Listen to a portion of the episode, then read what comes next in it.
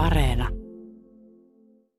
Suomen Kultaseppien liiton toiminnanjohtaja Henri Kiilman. Millainen meripihka on korumateriaalina?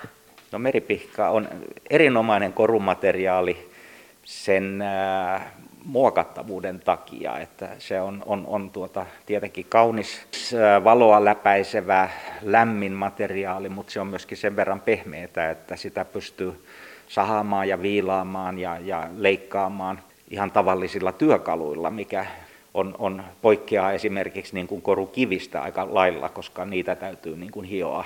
Vain mielikuvitus on rajana siinä, kun, kun muotoilee meripihkaa. Suomessa meripihka ei kuitenkaan ole kauhean arvostettua. Miksi? No mä luulen, että se johtuu A siitä, että meripihkaa ei varsinaisesti löydy Suomesta, että se ei ole sellainen tyypillisesti suomalainen raaka-aine, mutta sitten, että sitä esiintyy ihmisten mielessä lähinnä semmoisina, mitä näkee turistikaupoissa Tallinnassa, että ei kovin eh, jalostusaste ei ole niin kuin muotoiluisesti kovin häppöinen. Ja, ja silloin ihmisten mielessä sitä niin kuin lokeroidaan semmoiseksi vanhaksi mummokoruksi, joka ei ole kiinnostava, vaikka se raaka-aine sinällään on äärimmäisen niin kuin kaunis. Itsekin sanoit tuossa aiemmin, että meripihkakoruja saattaa paljon löytyä kirpputoreilta. Minkä arvosta meripihka sitten on? No meripihkaa on, on, on, on monen sortista.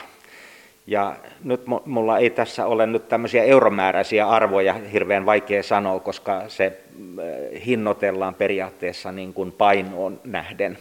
Ja aika kevyttä tavaraa se on, mutta oikein hienosta palasesta, vaikka tuommoisesta peukalon kynnen palasesta maksetaan useita kymmeniä euroja, jopa sata euroa. Ja, ja sitten heikompi laatusta voi olla, että, että se on yhden euron. Että se hintaskaala on hyvin laaja ja meripihkaa, niin kuin kaikki muutkin materiaalit, pitää vähän tuntea. Ja mitä enemmän tuntee, se paremmin osaa arvostaa niitä erilaisia laatuja. Että on läpinäkyvää ja on läpinäkymätöntä ja on eri väristä, löytyy jopa vihreitä meripihkaa ja on niitä, missä on, on, on tuota hyönteisiä sisällä ja on semmoista ihan kirkasta ja niin poispäin. Mutta se kirpparihinta, niin se perustuu kyllä siihen, mitä, mitä äsken sanoin, että, että sen arvostus vaan ei ole täällä niin hyvä, että se on niin kuin kysynnän ja tarjonnan laki, että kun ei, ei juuri kiinnosta, niin siinä on sitten tekijälle oiva tilaisuus saada muhkeita, hienoja, arvokkaita paloja niin kuin ihan muutamalla eurolla. Nyt on kilpailtu Aqua Ampra Akila-näyttely on parhaillaan Merikeskus Vellamon vaihtuvien näyttelyjen tilassa. Eli täällä Ruumassa tässä on kilpailutyön parhaimmistoa. Miten meripihka valikoitui nimenomaan tämän kilpailumateriaaliksi? No, tämä johtuu siitä, että hän on yhteistyö Kotkan meripäivien kanssa. Ja, ja silloin kun päädyttiin, että tällaista kilpa, kansainvälistä korukilpailua järjestetään, niin tietenkin meripäiviin kuuluu tämmöinen merellinen aihe.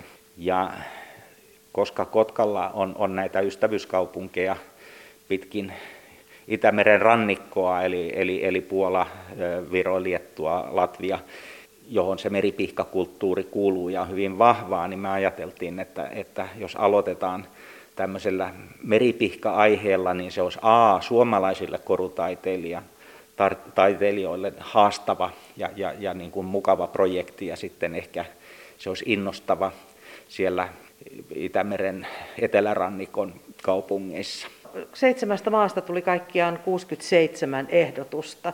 Mitä sä ajattelet tästä määrästä? Oliko se odotettu?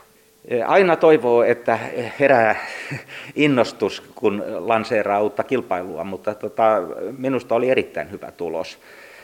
Uusi kilpailu on aina vähän vieras ja kestää aikansa ennen kuin saa luotua niitä kontakteja ja niitä verkostoja, että se sanoma sitten menee kaikille näille tekijöille ympäri, mutta, mutta tämä oli, oli kyllä erittäin tyydyttävä tulos ja, ja, ja tota, uskon, että, että seuraavaan kilpailuun niin, niin tuo luku kasvaa merkittävästi.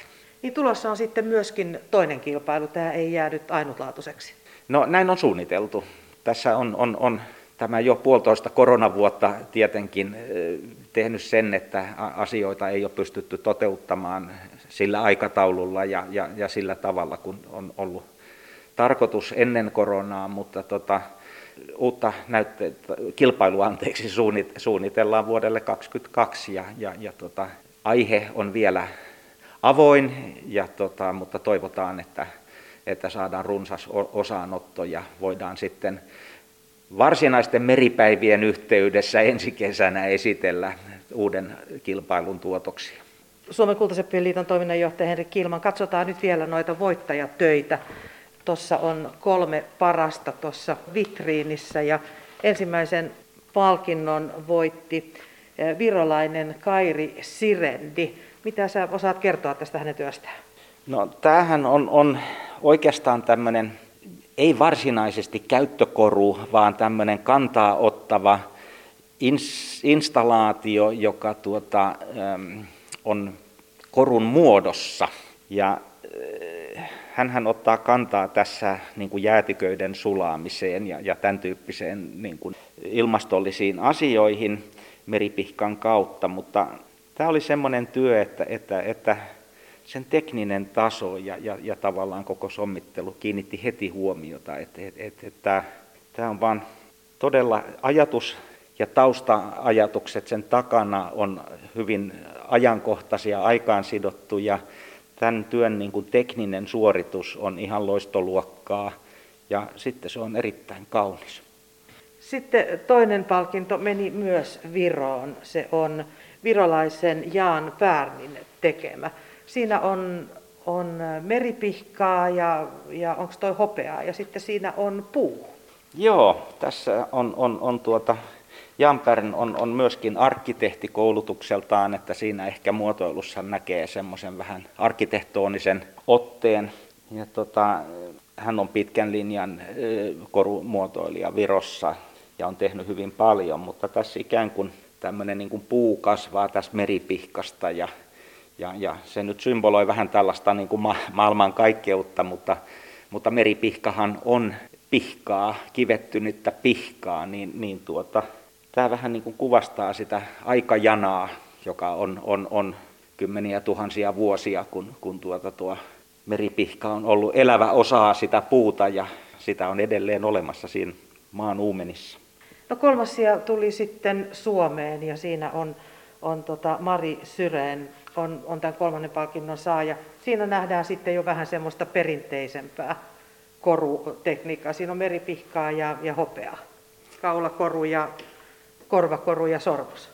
Joo, se on tuota, sen nimi on Freijan kyyneleet ja, ja, ja se perustuu tämmöiseen vanhaan pohjoismaalaiseen saagaan se on nyt pitkä saaga, enkä sitä resitoi täällä, mutta, mutta nämä meripihkapallot on Freijan kyyneleet, jotka muuttuvat meripihkaksi. Ja siinäkin on, on, on tavallaan semmoista vahvaa muinaissymboliikkaa läsnä, kun se on samalla tavallaan tämmöinen niin kuin moderni ja, ja aika kepeä se on aika iso koru, mutta se on silti tämmöinen kevyt ja ilmava ja hyvin tämmöinen niin kuin käyttökelpoinen. Ja tässä on tosiaan korusarja, että siinä on, on, on korvakorut, sormus ja, ja kaulakoru. Se ehkä näissä vielä, jos kuvaisi, niin kun tämmöt, nämä kyyneleet, eli nämä meripihkapallot, ne on tämmöisissä hopeakuvuissa ja, ja siinä se tosiaan se meripihka, se keltainen meripihka heijastuu siihen hopeaan, että et ne loistaa ihan tämmöisiä niin kuin kullan, kullan keltaisina, vaikka ne ihan hopeita onkin.